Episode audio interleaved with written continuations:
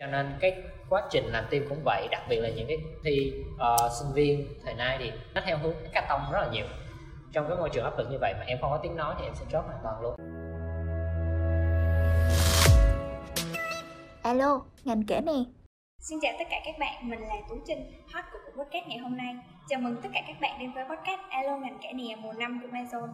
Được nhắc máy bởi các anh chị finalist, Alo ngành kể nè mùa 5 lựa chọn nội dung giải khay chuyện chưa kể với mong muốn đem đến cho các bạn những câu chuyện chân thật nhất về cách mà các anh chị khách mời đối mặt với những khó khăn trong hành trình giải khay của mình. Qua đó thì Amazon hy vọng là các bạn có thêm những cái góc nhìn mới, những cái kinh nghiệm, những cái kiến thức để vượt qua những cái vấn đề tương tự và có cho mình một hành trang giải khay ý nghĩa nhất. Đến với buổi podcast ngày hôm nay thì chủ đề của chúng ta là câu chuyện muôn thuở, teammate, teamwork. Và khách mời ngày hôm nay là một người anh rất thân thuộc với Amazon là anh Lương Triệu Vĩ. Anh chào mọi người, anh là Triệu Vĩ, hiện tại anh đang là ULB 2022 của Marketing của Unilever. Và anh nghĩ là để miêu tả với anh hiện tại thì chỉ có nhiều đó thôi, còn những cái sau đó thì anh sẽ build từ từ. Dạ, có cơ hội được trao đổi với anh thì em muốn chia sẻ với anh về 3 vấn đề mà em đang gặp phải.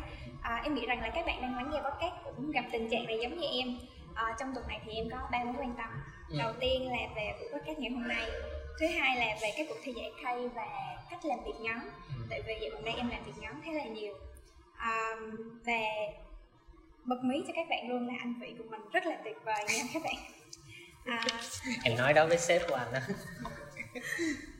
Dạ, quay trở lại với cái mối quan tâm của em thì một trong số những cái mối quan tâm đó thì em đang theo trend của các bạn marketer, đó là giải khay.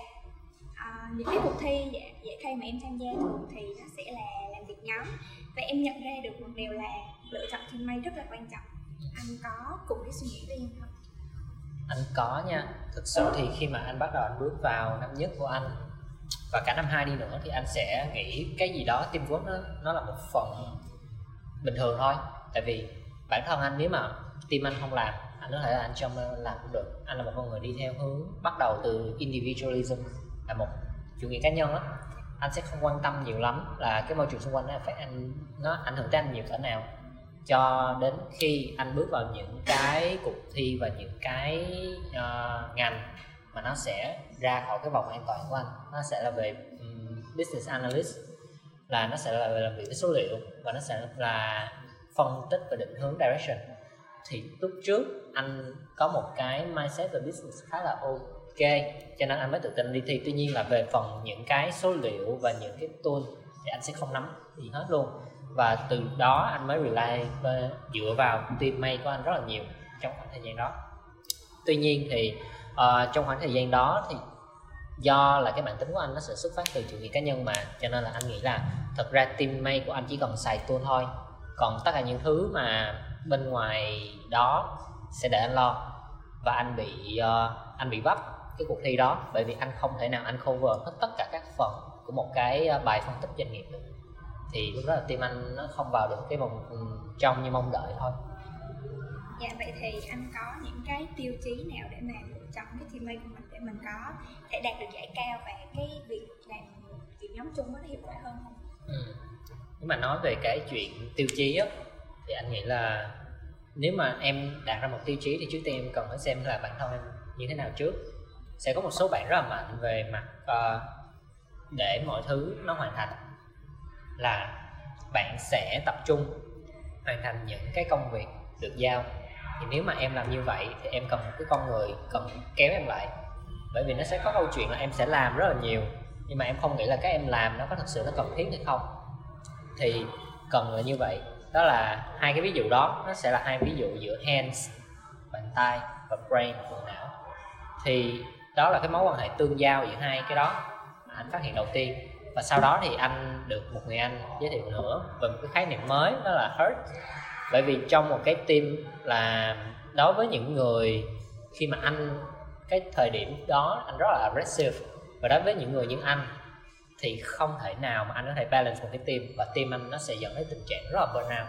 Anh demand rất là nhiều ở teammate anh cũng như anh demand ở bản thân anh luôn, cho nên đôi lúc cái vốn sống và cái góc nhìn của mình nó sẽ không phù hợp với những khác. Cho nên là em cần một người sẽ ngồi và sẽ thu thập những cái thế giới quan xung quanh họ nhiều hơn, và người đó sẽ là người cân bằng trong nguyên cả một cái team khi mà người ta đang cắm đầu người ta cãi nhau, thì bạn này sẽ cân bằng là ý kiến bạn này như thế nào, ý kiến bạn này như thế nào, ra cái tương quan của hai người nó như thế nào, và sẽ giải quyết những cái xung đột mà nó không đáng, nó sẽ dẫn tới cái là xung đột cá nhân á.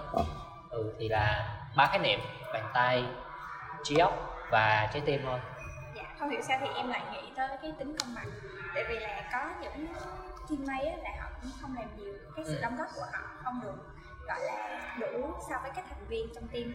Vậy thì nếu như mà ở thời điểm hiện tại mà anh gặp cái trường hợp này, teammate của mình có đóng góp tốt đó, thì anh sẽ xử lý như thế nào? Anh lúc trước nếu mà teammate của anh không làm tốt thì anh sẽ nói là mày đi ra chỗ khác để tao làm, vậy thôi, anh sẽ như vậy, rất là clear và simple. Tuy nhiên thì sau này nó sẽ có một số trường hợp teammate của anh nó sẽ không có đi theo team suốt các khoảng thời gian mà làm việc, hoặc là suốt các khoảng thời gian trong cái project nào đó hoặc cuộc thi nào đó, thì không hẳn là bạn sẽ tự nguyện mà bạn tự nhiên mà đi ra luôn. Bạn không đa số trường hợp khi mà một con người nào đó người ta đã commit, người ta thi rồi, thì rất là ít trường hợp người ta dẫn tới cái vô trách nhiệm đến như vậy. Thì anh nghĩ sau này khi mà anh reflect lại một số điều á, thì anh thấy là mỗi người sẽ có một cái mong muốn được đóng góp vào một cái gì đó của tập thể nhiều hơn. Cho nên là khi mà em bước vào một cái tập thể mới hoặc là một cái team mới, thì cái nhu cầu đó là một cái nhu cầu rất là cơ bản. Và trong cái quá trình mà làm việc á, thỉnh thoảng một số ý kiến của một bạn thì nó sẽ mạnh hơn của những người còn lại, và cái direction thì không hẳn là nó sẽ bị không phải lúc nào cũng công bằng đâu. Mà anh nghĩ là đa số cái trường hợp của team nó sẽ có là 10% hoặc 20% team sẽ làm hầu hết tất cả mọi việc, vì anh nghĩ như vậy. Tại vì những bạn nó sẽ là những bạn rất là mạnh, tuy nhiên thì những bạn còn lại sẽ dẫn đến tình trạng mà em nói là bạn sẽ không có theo team, hay là bạn sẽ drop ra khỏi team. Thì anh nghĩ đó sẽ bắt đầu từ cái câu chuyện mà emotional drop, là tâm lý các bạn. Khi mà em đứng trong một cái tập thể mà em không có một cái giá trị nào mà reflect lên cái bản thân em hết, thì đương nhiên cái đó là một cái điều rất là cơ bản là người ta sẽ né cái tập thể đó liền. Cho nên cái quá trình làm team cũng vậy, đặc biệt là những cái cuộc thi sinh viên thời nay thì nó theo hướng hackathon rất là nhiều. Trong cái môi trường áp lực như vậy mà em không có tiếng nói thì em sẽ drop hoàn toàn luôn, nó là một cái dòng nước rất là xiết. Vì thế lúc nào khi làm team anh cũng có một cái lưu ý nhỏ nhỏ là thật sự là mỗi người đều có một cái dấu ấn trong bài hay chưa. Một cái trick rất là hay là những bạn giỏi bạn sẽ làm về direction, bạn làm strategy, bạn làm về proposition nếu mà nói về marketing, hoặc là bạn làm về chiến lược, đưa ra một direction rồi. Tuy nhiên là khi mà đến những cái phần nhỏ hơn về tactics, về những cái execution, thì có thể là chừa đường để những bạn khác jump vào. Đó cũng là một điều rất là tốt, và em không cần phải ôm hết. Khi mà em delegate, em phân bố nó như vậy cho nhiều người á, thì mỗi người đều có một cái tiếng nói của mình. Dạ, để đi kỹ hơn về vấn đề teamwork thì em có từng nghe anh cũng chia sẻ về teamwork trong một buổi workshop. Teamwork là câu chuyện làm việc với mọi người, đưa mọi người đến cái đích cuối cùng mà vẫn giữ được cái màu của họ. Họ không cảm thấy đó là gánh nặng, nhưng mà họ nghĩ là đó là cái việc làm đúng cho cái công việc sở trường của mình. Vậy thì cái màu ở đây là gì, và làm cách nào để có thể đưa họ đến cái đích mà vẫn giữ được cái màu của họ? Anh bắt đầu trước. Anh nghĩ là nó sẽ là về cái câu chuyện cái màu ở đây là gì á. Thú thật thì bữa nay anh mới bước ra khỏi cái review 6 tháng của MT xong, thì trong cái buổi nói chuyện đó, thực sự ý là anh đã đi làm, anh là MT rồi, nhưng mà anh vô cái công ty của anh cũng rất là panic, lúc nào anh cũng hoảng loạn, anh lo sợ hết luôn. Thì khi đó vào một cuộc họp, mọi người vẫn tiếp tục, mọi người remind anh là thực sự cái thế mạnh của em là gì. Và anh nghĩ cái đó là một cái điều khá là quan trọng của mọi người để nhớ thực sự cái thế mạnh và cái màu của mình chơi là gì. Tại vì khi mà mọi người đang bị peer pressure, hoặc là mọi người không có thỏa mãn một cái gì đó, thì cái xu hướng con người ta thường tập trung vào những cái xấu để người ta có thể giải quyết. Tuy nhiên đó không phải là một cái điều rất tốt cho giới trẻ mình. Anh đã gặp rất là nhiều người khuyên anh là nên tập trung vào thế mạnh rồi, và cái điều đó cũng nên nó giống tương tự khi mà em tìm teammate và em build cái team của em sẽ luôn dựa vào thế mạnh của mọi người. Có người sẽ rất là giỏi về cái câu chuyện mà giống như hồi nãy anh nói execution, về những cái tactics, những cái touch, point khi mà em làm marketing, hoặc là họ sẽ rất là giỏi sử dụng những cái công cụ về tool để giúp team đẩy nhanh quá trình làm việc đi. Sẽ có những người sẽ giỏi về cái câu chuyện mà họ sẽ suy nghĩ rất là nhiều, họ nhìn một bức tranh toàn cảnh và họ xem là thực ra là cái sân chơi nào sẽ phù hợp hơn để có thể team build. Thì tùy mỗi người và tùy cái style, cả về style làm việc của mình thì nó sẽ nghiêng về tính cách, và cả về cái năng khiếu của mình thì nó sẽ tạo ra một cái màu riêng của mỗi con người. Vì thế cái câu chuyện màu đó nó rất là quan trọng khi mà em nhìn vào cái vòng tròn xung quanh của em để em chọn ra những người mà em có thể pick để em tham gia một cuộc thi nào đó. Về những cuộc thi creative thì em không hẳn em cần nhiều người làm số liệu quá đâu.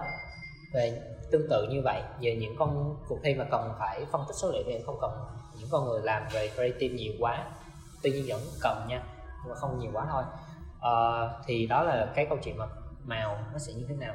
Còn với câu chuyện mà em sẽ build up cái team của em thì anh nghĩ nó sẽ là về cái vấn đề là team chọn em hay là em chọn team. Nếu mà em chọn team thì nó là một cái vấn đề khá là đơn giản, bởi vì em đã biết được thế mạnh của mình, anh hy vọng là em biết được thế mạnh của mình, và em pick được một cái team mà nó có thể là bổ trợ cho những cái phần em còn thiếu. Còn nếu mà team chọn mình đó, thì em cũng có quyền say yes hoặc là no, bởi vì khi mà như vậy thì em sẽ nhìn vào một cái team tổng thể đó, thì em cần phải tìm được là mình đang đứng ở chỗ nào trong team, mình sẽ làm cái gì, và khi mà em vào em chỉ tập trung cái phần đó thôi, và em cần phải nói thẳng với team luôn là em cần phải làm đó. Speaking of teamwork thì cái câu chuyện đó nó vẫn tiếp tục diễn ra khi mà em đi làm, bởi vì thực sự những cái mà anh muốn clear một điều rất là rõ là những cái thứ mà tụi mình đi thi á, nó không phải là chỉ để đó, mà tụi mình đi thi để tụi mình có thể là build một cái gì đó để tụi mình sau này đi làm. Vậy đi làm là một cái câu chuyện đường dài, và khi mà let's say là anh làm marketing, những cái thứ mà anh làm ra nó dù nó wow cấp mấy đi nữa, sẽ không có ai mà trao anh một cái huy chương hoặc là không có ai vỗ tay anh. Thì anh nghĩ là khi mà em đi thi thì mình nên đi thi với cái mindset như vậy. Ok, bác lại cái topic của mình. Thì khi mà mình đi làm, cái câu chuyện nó cũng vẫn là như vậy. Khi mà em build up cái thế mạnh của mình và em xác định rất là rõ ràng với những người xung quanh em là một con người sẽ feel đến như vậy, thì đó sẽ nói về cái câu chuyện mà em quản lý cái kỳ vọng của họ. Nó là expectation management, rất là quan trọng luôn, bởi vì người ta sẽ biết được là bây giờ em là một cái màu sắc như thế nào trong một cái team, và người ta sẽ đưa em những cái thứ mà em làm rất là giỏi. Thí dụ như em đang là điểm 7 và em sẽ tiếp cận với những thứ mà em giỏi và em có thể lên được tới điểm 10. Tuy nhiên khi mà em chơi ở một cái sân chơi mà em không mạnh á, câu này là bữa nay sếp anh đang nói với anh luôn, em review luôn nè, là khi mà anh chơi một cái sân chơi nào anh không mạnh thì dù anh là điểm 5, 6, anh chỉ kéo lên cầm 7, 8 là cùng rồi, em sẽ không có thể đi hết cái khả năng của mình được. Cho nên là cái câu chuyện em nhìn cái thế mạnh của mình và em nhìn những cái thế mạnh của người khác, nó sẽ giúp cho em trong quá trình làm việc, cũng như là nó sẽ giúp cho cái team của em nó có một cái edge, nó có một cái gì đó nó khác với những team còn lại. Dạ, anh có thể chia sẻ tụi em kỹ hơn về cái xung đột, về cụ thể hơn là cái cách mà anh xử lý xung đột trước khi mà anh đi làm và sau khi anh đi làm nó có khác biệt gì không? Trước khi, thật ra nó cũng không khác lắm, tại vì anh cũng sẽ chửi, anh sẽ chửi, nếu mà anh không chửi người đó thì anh chửi người đó với người khác. Thì đó là một cái câu chuyện khá là buồn cười nhưng mà ai cũng vậy. Nhưng mà chửi xong rồi làm gì thì anh nghĩ đó là khi mà giải quyết xung đột á, nó sẽ có xung đột tốt và xấu nha. Nếu mà tập thể mà anh bước vào anh nói cái gì cũng ok hết thì anh không nên ở đó, tại vì khi mà xung đột thì nó mới ra được idea tốt cho em. Nhưng mà nếu mà xung đột nó sẽ xấu khi nào? Khi mà em thấy là nó xung đột xong rồi nó để đó, nó không làm được gì hết, hoặc là xung đột bắt đầu nó sẽ dẫn tới cái chuyện mà công kích cá nhân, thì nó sẽ là một chuyện rất là xấu với team. Và khi đó thì em cần phải xác định rất là rõ. Cái thứ nhất là cái xung đột xong, cãi nhau, idea đứa này đứa kia hay hơn, rồi sau đó để đó không làm được gì, thì cái câu chuyện đó anh thường anh sẽ giải quyết nó bằng cái anh set ra một cái timeline, một cái thời gian biểu, và mỗi cái quá trình khi mà tụi anh đi thì tới cái thời gian đó thì nó phải chốt. Và khi mà xung đột, dù là căng cách mấy đi nữa, anh cũng sẽ cố gắng anh cho là vậy thì chúng ta xếp những cái ưu tiên về cái lựa chọn của ta như thế nào. Thì lúc nào nó cũng sẽ có một cái nhất, nhì và ba. Thì khi mà đã chốt như vậy rồi, tới thời gian đó không có gì thay đổi nữa thì chúng ta sẽ settle như vậy, không nói thêm. Còn về câu chuyện xung đột cá nhân thì anh nghĩ nó sẽ nằm, đó là lý do mà sau này anh mới phát hiện ra những người mà đóng vai trò là trái tim ấy hurt, và những người mà nó dung hòa trong cái team rất là quan trọng. Bởi vì những cái xung đột dẫn tới cá nhân thì khá là vui. Thì vì lúc mà anh đi thi đa số là hackathon, những cái xung đột cá nhân mà anh thấy mà anh về anh kể với bạn gái anh chửi là nó như vậy, là trong một team làm việc, sau đó đi ra thuyết trình, sau đó thì kiểu cay quá hay là căng quá hay gì đó, rồi nói là bạn về bạn đọc lại đề đi, thì of course cái đề ai chả đọc. Thì đôi lúc nó sẽ có những cái moment, những cái khoảng cách đó, nó giống như vậy. Thì anh nghĩ á, là nếu mà nó chỉ là nhất thời á, mà nó chỉ là kiểu bạn bị rối là bạn nóng quá thì nó cũng, anh cũng chả chấp nhất gì luôn, anh về hoặc là anh chửi xong rồi bỏ quên. Còn những cái xung đột cá nhân mà nó kéo dài á thì anh, đôi lúc con người ta không hợp nhau là một cái, thứ hai nữa là nếu mà nó kéo dài theo một cái hướng khá là tích cực và nó tạo ra một cái gì đó nó ấm ức của em sau thi á, thì anh nghĩ là em cần phải nói chuyện trực tiếp luôn. Nó có thể ghét em, nó có thể thích em thì it's ok, nhưng mà cái vấn đề này cần phải được giải quyết. Dạ, em có một cái việc em đang gặp phải, đó là vì cái sự khác biệt trong tính cách anh thì cái xung đột nó là cái xung đột xấu và dẫn đến cái việc là drop out. Thì không biết là anh có thể chia sẻ cho em dựa trên những kinh nghiệm của em cái cách mà để cho cái team không drop out. Tại vì em nghĩ là các bạn đang lắng nghe podcast đây thì các bạn cũng gặp tình trạng như vậy luôn. Giữ cho team không drop out mà team anh thi xong nó chửi anh quá trời, anh cũng không biết nữa. Cái này thì anh nghĩ là về cái góc nhìn của anh, nếu mà đã trái ngược về tính cách á thì tụi em cần phải nhớ rất là rõ là ban đầu tụi em bắt team làm cái gì, là em bắt team để làm gì và tại sao em lại bắt team với bạn. Anh nghĩ cần phải khá là clear với nó, bởi vì nếu mà anh kiểu anh không có tự tin về cái thằng này mà tính cách anh cũng không hợp thì anh for sure là anh sẽ không bắt rồi, phải không? Vậy thì ban đầu em bắt team để đó với bạn đó để làm gì? Nếu mà em vẫn thấy được một cái, em vẫn nói được là em bắt team với bạn bởi vì cái này thì em cái quy tắc là em nên bám với cái đó để em làm việc, còn mấy cái chuyện khác để đi, tại vì nó cũng không quan trọng. Quan trọng là em get things done, em khiến mọi thứ nó phải xong, hoàn thành, nó tròn trịa đi, rồi hai đứa không nhìn mặt nhau thì cũng được. Nhưng mà lúc mà em đã bắt team với bạn thì anh nghĩ là mọi người đến đều có một cái mục đích nào đó rồi, chứ không có một cái nào đó mình đẩy mình vô bể khổ đâu, cho nên là bám theo cái đó mà em đi cho xong. Vậy thôi. Dạ, dựa trên những cái tiêu chuẩn mà hồi nãy anh có chia sẻ thì em đang thắc mắc là những cái tiêu chuẩn đó thì mình có nên là thay đổi để mà thích nghi với team hay không, hay là mình vẫn giữ cái bản sắc cá nhân của mình? Nếu mà cái câu chuyện là như vậy, nếu mà em không thay đổi thì em sẽ rất là cứng nhắc và rất là khó làm việc chung. Còn nếu mà em thay đổi nhiều quá thì em sẽ ba phải. Cho nên là anh nghĩ là tùy vào mỗi người. Khi mà em làm việc nhiều á thì em sẽ thấy được là trong một cái team đó thì em nên uyển chuyển như thế nào để em có thể phù hợp. Em không cần, em phải đảm bảo là em không mất cái màu của em đi nha, mất màu em giống như là em mất đi cái giá trị cốt lõi của mình vậy đó. Cho nên là tuy là giữ được cái giá trị cốt lõi đó, em cần phải xem là thực ra thì với những cái tính cách, đa số là cái cách mà em thay đổi là về tính cách thôi chứ không phải là cái năng lực của em nhiều, là với cái tính cách của em như vậy, em đứng trong một môi trường này em cần phải em cần phải tập trung vào bản thân mình để em có thể là chỉnh sửa những cái gì đó không phù hợp.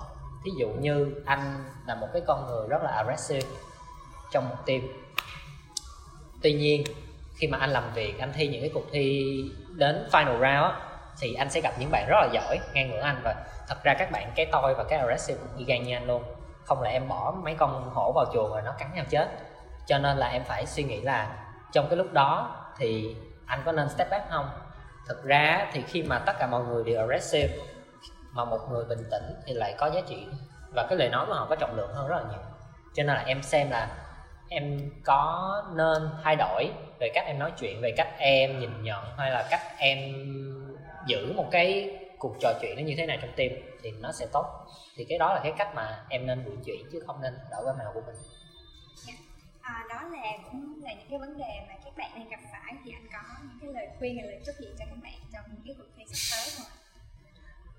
Thì anh nghĩ là quan niệm với anh là như vậy.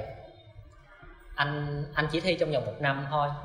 Nếu mà tốt, anh chỉ thi trong vòng 1 năm là đó là cái năm anh chuẩn bị ra trường. Cho nên anh nghĩ là về cái câu chuyện đi thi á, nó sẽ không có lợi ích nếu mà em không có đặt ra một cái kỳ vọng nào đó cho cái cuộc thi đó. Thí dụ như là kể cái hành trình của anh khi mà tới với marketing, ban đầu anh không có biết gì về doanh nghiệp, anh sẽ thi Business Analyst. Sau đó anh biết một tí về doanh nghiệp rồi, anh nói bây giờ anh cần có một cái view marketing, anh sẽ thi Marketing Arena, anh sẽ thi Bản lĩnh Marketer. Khi mà anh biết được là ngành marketing đang làm gì, thì sau đó anh muốn biết cái cuối cùng nữa là anh làm việc với mấy phòng ban khác như thế nào, thì anh sẽ thi là ứng viên tài năng. Những cái mà em thi em nên có mục đích và nó giúp em phát triển, chứ không phải là anh không khuyến khích là nếu mà mình giỏi creative, em muốn đi thẳng về creative, em muốn làm bên agency, it's fine, em cứ thi creative để em build cái skill set. Tuy nhiên mà em đã thỏa mãn là những cái cuộc thi này nó build up cho em những cái giá trị này rồi, và em tìm những cái giá trị tương tự đó ở những cuộc thi khác, thì anh sẽ không khuyên như vậy. Nếu mà em muốn tìm tương tự hơi khó hơn nên đi làm, bởi vì cuối cùng cái đích đến là nên đi làm, và em phải đảm bảo là em đủ giỏi để em đi làm chứ không phải là em đủ giỏi để em đi thi. Đó là một cái mindset mà anh khuyến khích, tại vì khi đi làm nó mệt lắm em. Đi làm thật sự anh rất là tự tin khi mà anh đi thi, anh tự tin bởi vì anh sống trong cái thế giới rất là nhỏ của anh. Tuy nhiên khi mình đi làm á thì sẽ có rất là nhiều người giỏi, và khi mà em đang ở trong một thế giới đó, em bước ra ngoài nó giống như ếch ra khỏi giếng vậy đó, rất là hoảng sợ, rất là sợ luôn. Cho nên là tụi em phải chuẩn bị một cái tâm thế để đi làm nhiều hơn, để khi mà ra đó tụi em sẽ bị vỗ một cái bóp, tụi em sẽ biết được là mình đã chuẩn bị cái này rồi, mình có thể tỉnh lại được. Tụi em xin cảm ơn những chia sẻ của anh Vĩ. Hôm nay thì anh chia sẻ rất là nhiệt huyết luôn. Những chia sẻ của anh thì cũng là một nguồn động viên, một cái sự chỉ dẫn hữu ích cho chúng em. Vậy thì podcast ngày hôm nay đến đây là kết thúc. Amazon chúng mình hy vọng rằng là các bạn đã có những cái góc nhìn mới, những bài học riêng cho bản thân để thiết kế cho mình một trải nghiệm teamwork hiệu quả và thoải mái nhất. Cảm ơn tất cả các bạn đã lắng nghe, ủng hộ và đồng hành với podcast Alo ngành kệ nè. Alo ngành kệ nè xin phép chào tạm biệt và hẹn gặp lại các bạn ở các tập podcast tiếp theo. Backward to